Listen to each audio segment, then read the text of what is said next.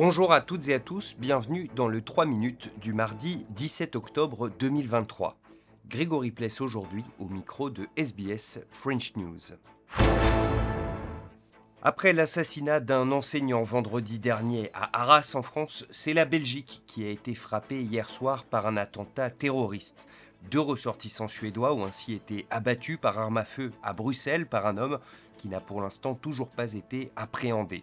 Le Premier ministre belge Alexandre De Croo s'est exprimé mardi matin lors d'une conférence de presse. Le terrorisme frappe d'une manière aveugle. Il vise à semer la peur, la méfiance et la division dans nos sociétés libres. Les terroristes doivent savoir que jamais ils ne parviendront à leur fin. Jamais ils ne nous feront plier. Le terrorisme ne vaincra jamais. Le président américain Joe Biden est lui attendu demain en Israël, dix jours après le début des affrontements entre l'État hébreu et le Hamas. L'Organisation mondiale de la santé estime pour sa part qu'une catastrophe humanitaire se profile dans la bande de Gaza, où l'armée israélienne prévoit une intervention terrestre pour en déloger les auteurs des massacres commis en Israël le 7 octobre dernier. Dans l'enclave palestinienne, on commence à manquer tout ce qui inquiète, y compris jusqu'en Cisjordanie. Le reportage à Bethléem des envoyés spéciaux de RFI, Guilhem Deltey et Nicolas Benita. Sur son ordinateur, via son compte Facebook, Mazen Koumsiye cherche des nouvelles de ses amis à Gaza. L'un d'entre eux ne s'est pas manifesté de la journée. Les messages précédemment postés étaient succincts, quelques mots sur un fond noir juste pour dire qu'il est toujours en vie. Mais ce Gazaoui de Rafah, dans le sud de l'enclave, a envisagé la mort il y a quelques jours déjà. Un de ces messages m'a vraiment brisé le cœur. Il a dit, si je meurs, voici mon testament.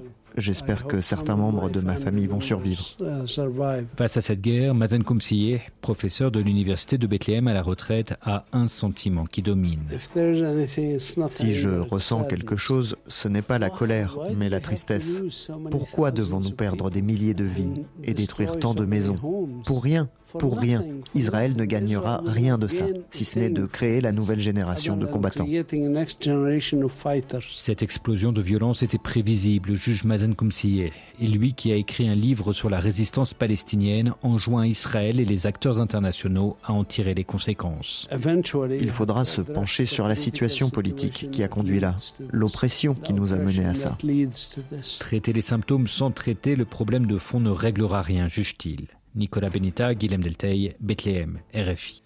Enfin, en Australie, la ministre des Affaires étrangères Penny Wong a annoncé le rapatriement de 194 personnes, parmi lesquelles 75 Australiens, depuis Tel Aviv vers Dubaï, où les attend un avion pour les ramener en Australie.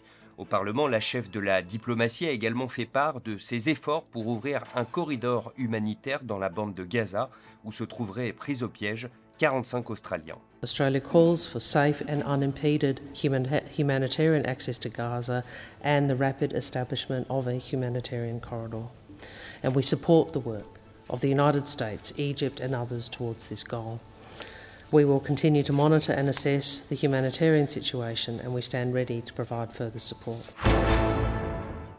Voilà pour l'essentiel de l'actualité en 3 minutes. On se retrouve demain, mercredi, pour un nouveau bulletin.